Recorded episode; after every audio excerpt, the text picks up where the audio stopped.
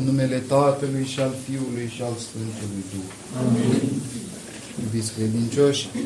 în această duminică încheiem marele praznic al botezului Domnului, care s-a ținut timp de trei zile, vineri, sâmbătă și astăzi, pentru că la botez s-a arătat Sfânta Treime, care pe toate le-a schimbat și a pus început unei noi creații a lumii prin uh, lucrarea bisericii. Prorocul care a vestit toate acestea îl prăznuim astăzi, Ioan Botezătorul, om care și-a pus toată viața sa din copilărie, de când a săltat în pântecele Maicii Lui, văzându-L pe Hristos venind în pântecele Mariei, până la moartea sa și, de fapt, după cum mărturisește Sfântul Petru, apostolul, în epistola sa, și după moarte, Ioan a lucrat cu putere multă, pentru că s-a dus în iad ca să binevestească tuturor sufletelor care erau legate acolo, tuturor drepților, venirea lui Hristos și faptul că se apropie eliberarea lor. Poate că de aceea a rânduit Dumnezeu ca Ioan să moară în puterea vârstei, pentru că era nevoie de el și în tărâmul de dincolo, unde întunericul este întunericul era cumplit, pentru că era un întuneric de mii de ani și de mii de ani așteptau acolo drepții lui Dumnezeu ca să se întâmple făgăduința și să iasă la lumină. Sfântul Ioan este slujitor al lui Dumnezeu și înainte mergător în cel puțin trei sfinte taine ale bisericii. Mai întâi este înainte mergător al tainei botezului, pentru că întotdeauna când uh, auzim despre botez, ne gândim în primul rând la Ioan Botezătorul. Acesta este numele lui prin excelență. Deși Sfântul Pavel a ținut să ne clarifice faptul acesta că botezul lui Ioan nu este același lucru cu botezul pe care l-a instituit Domnul nostru Isus Hristos îndată după înviere, fiind, aceasta, fiind acestea ultimele cuvinte ale sale înainte de a se înălța la cer. Dar botezul lui Ioan este forma pe care Hristos a umplut-o cu Duhul Său cel Sfânt. Forma a rămas aceeași. Și o a doua taină pe care a deschis-o Sfântul Ioan Botezătorul a fost taina pocăinței. Fiindcă la fel, când uh, spunem pocăință, ne gândim în primul și în primul rând la cel care a folosit aceste cuvinte mai mult decât toți și așa a rămas în conștiința și a contemporanilor săi și a creștinilor de 2000 de ani până astăzi, ca cel care spunea neîncetat, pocăiți-vă. Iar Hristos, când uh, și-a început lucrarea sa, după cum am citit acum, imediat după ce Ioan a fost aruncat în închisoare, Hristos a făcut purtător de cuvânt al lui Ioan Botezătorul. Și cu aceleași cuvinte a început mesajul său mântuitor care se numește Evanghelie, vestea cea bună. Sfântul Ioan era pe calea pocăinței din copilărie, fiindcă pocăința are nevoie de asprime, are nevoie de a merge măcar din când în când în pustiu, în pustiul postului, în pustiul lăuntric, care este înfricoșător și nevăzut decât pentru fiecare. Nu putem vedea de multe ori pustiul din alții, însă Dumnezeu ne cheamă să vedem pustiul din noi și acolo, în acel pustiu, putem să ne mântuim sau în acel pustiu putem să pierim. Putem să ne mântuim pentru că Hristos ne învață să intrăm acolo și să închidem ușa după noi și să stăm în tăcere rugându-ne Tatălui Ceresc care ne vede în ascuns. Sau putem să ne închidem în mod egoist în noi înșine și să nu lăsăm nici pe Dumnezeu să intre, nici pe aproapele să-L avem la inimă și să ne baricadăm acolo într-o autonomie pierzătoare de suflet. Ioan este cel care a adus în lume această asprime a vieții, prin care el a deschis, de fapt, și calea monahismului și calea pusniciei, prin uh, faptul că toți monahii îl au ca model pe Ioan Botezătorul, cel cu aripi, și viața monahală este viață îngerească, în care oamenii învață să zboare dincolo de legăturile pământești. Și legătura aceasta dintre postul său, care era foarte aspru, și pustia sa, care nici nu putea să-i ofere altceva, este desăvârșită, astfel încât de multe ori în limbajul ascetic pusnicii se numesc și postnici. Deci a fi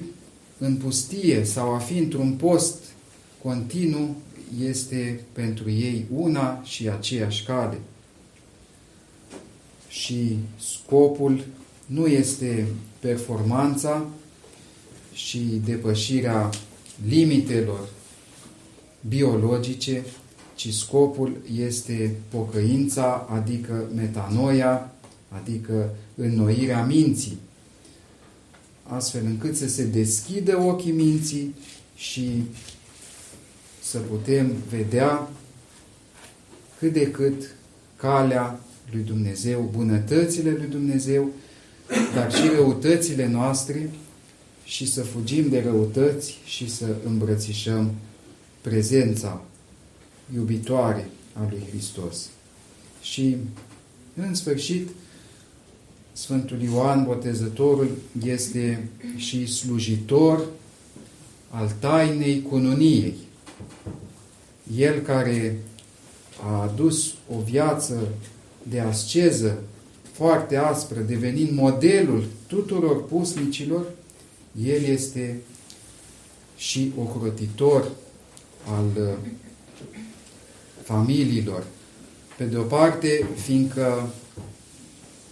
a venit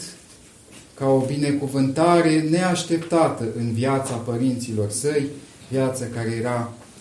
amărâtă din uh, pricina lipsei copiilor. Și a venit ca să le aducă bucurie și ca să-i facă lucrători ai uh, planului de mântuire a lui Dumnezeu. Dar este ocrotitor al familiilor, mai ales prin faptul că nu a închis ochii la fără de legea lui Irod, care ce făcuse? Făcuse ceea ce foarte mulți oameni fac de-a lungul timpului și fac și astăzi, numindu-se creștini. Își lasă soția ca să-și caute pe alta. Sfântul Ioan Botezătorul nu a înțeles să tacă asupra acestui capitol, ci l-a mustrat pe străzile Ierusalimului, pe Irod și pe femeia sa, cea nouă, Irodiada, și de aici i-a venit și moartea. Nu putea să stea liniștit acolo în pustiul Iordanului, să-și facă o colibă, să trăiască până la adânci bătrâneți. Nu putea să-și vadă mai departe de atâția oameni care în mod sigur nu apucaseră să fie botezați și așteptau să ajungă într-o bună zi la Ioan. Iată că n-a putut să stea locului, ci s-a dus la Ierusalim și l-a ocărât pe Irod și probabil că știa ce l-așteaptă, dar a considerat că sfințenia familiei este mai presus decât liniștea sa personală, mai presus decât lucrarea sa apostolică de a-i boteza pe oameni și de a-i pune în rânduială, astfel încât oamenii să devină pregătiți să-L primească pe Iisus Hristos atunci când se va arăta. A socotit că toate acestea pot să mai aștepte și că le va face altcineva. În schimb, necurăția,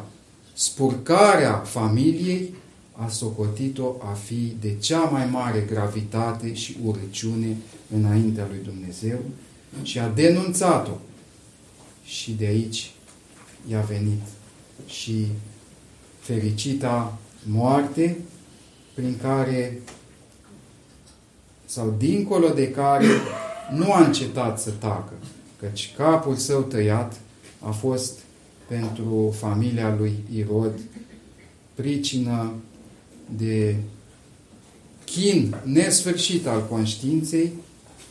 și nici așa acești oameni nu s-au pocăit,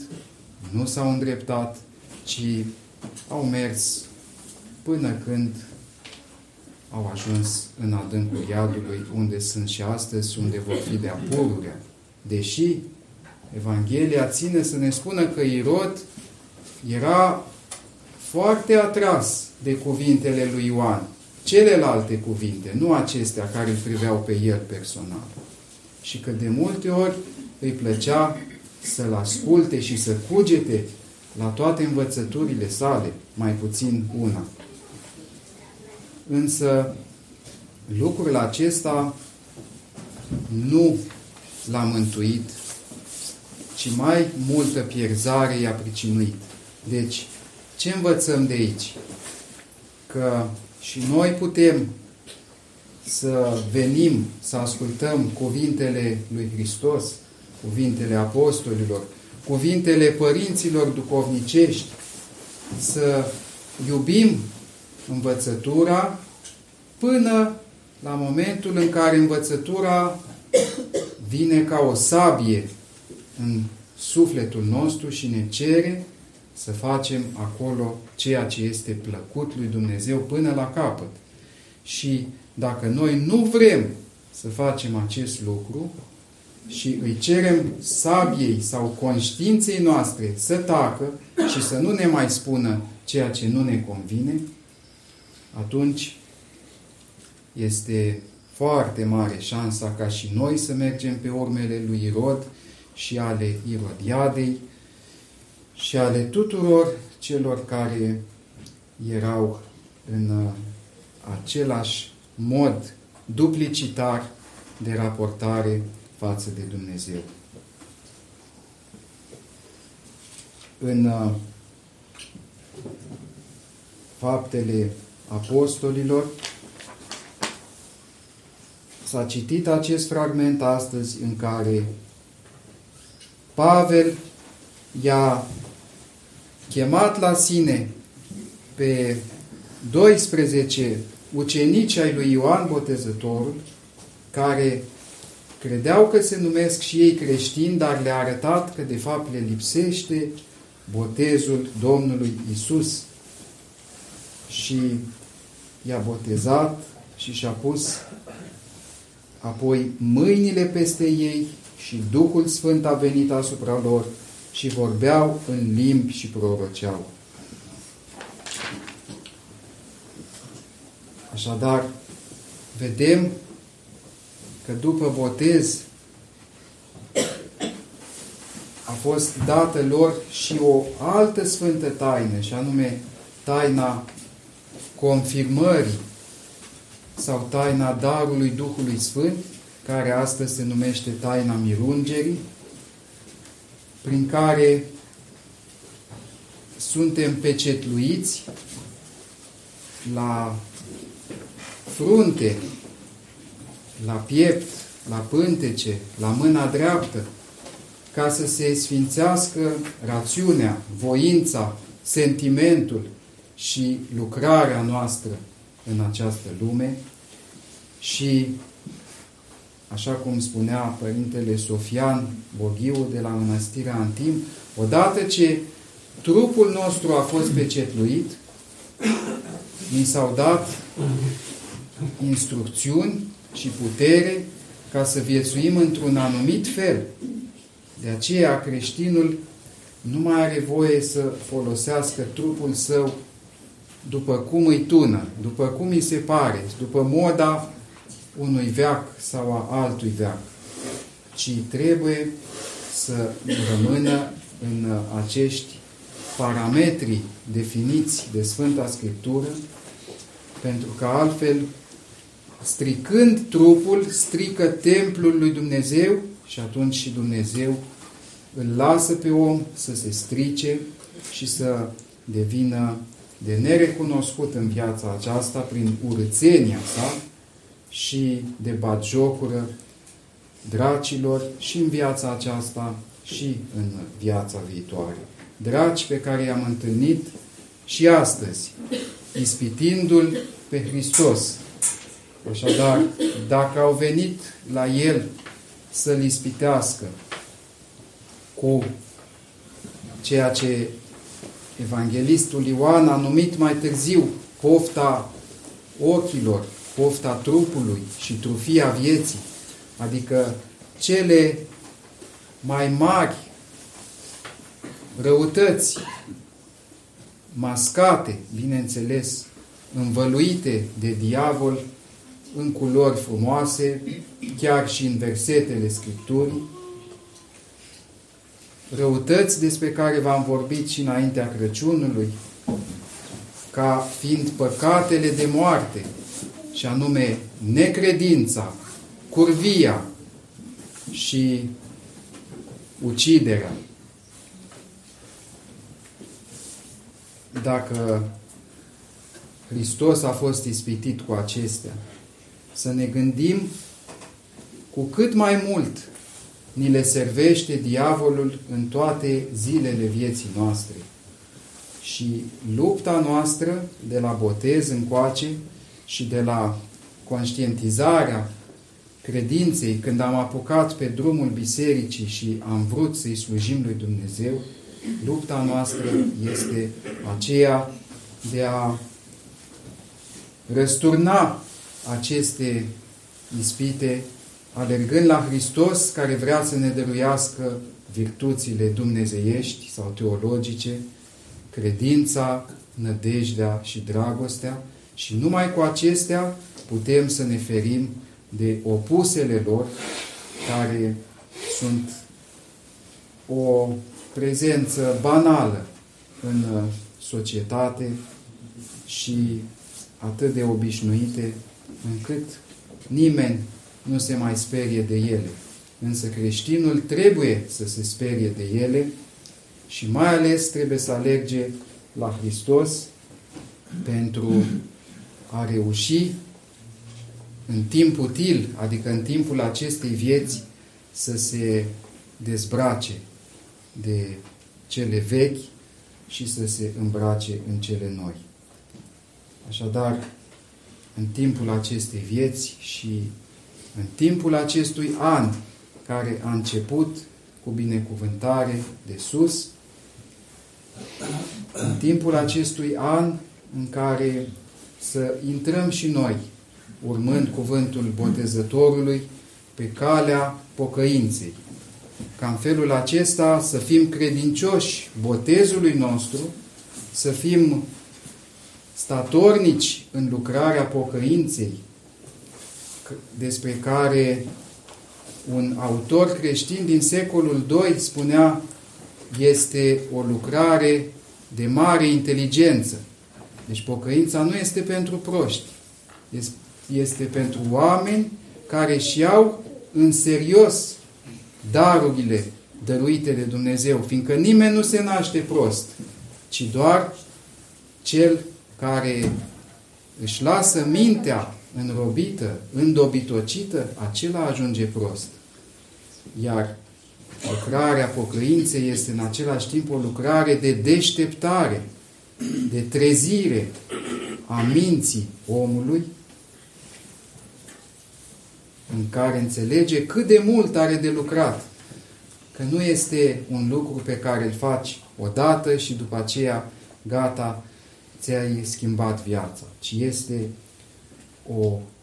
căutare de zi cu zi a voii lui Dumnezeu și un efort de a o pune în practică. Și în sfârșit, mergând pe calea pocăinței, vom uh, avea sorți de câștig și în viața de familie, în care dragostea este mijlocul cel mai bun prin care putem să ne aducem unii pe alții la Domnul Hristos sau putem să ne ridicăm unii pe alții atunci când unul sau mai mulți o iau greșit și cad în ispite și în uh, suferințe pe care Dumnezeu le lasă cu un anume scop. Să intrăm pe calea aceasta și mai ales să alergăm la Hristos nu doar în rugăciune, nu doar în uh, ascultarea Sfintelor Scripturi, ci mai ales în apropierea de trupul și sângele Său care se jerfesc neîncetat pentru noi la Sfintele Liturghii. Astfel încât să transformăm întâlnirea cu Hristos dintr-un eveniment festiv care are loc de 3 sau de 4 ori pe an, să-l transformăm într-o pâine, cea spre ființă, poate nu chiar de toate zilele, însă cât mai frecvent primită, astfel încât să existe o continuitate a vieții duhovnicești. Așa cum trebuie să fie continuitate în rugăciune, așa cum trebuie să fie continuitate în post, adică în înfrânare de la cele dăunătoare, așa cum trebuie să fie continuitate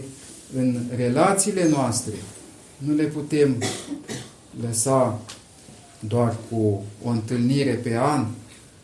așa trebuie să fie continuitate și în relația cu Domnul Hristos, care vrea să ne sfințească și să ne aducă cât mai aproape de El, de fapt El să vină în lăuntru nostru și acolo să-L descoperim. Amin.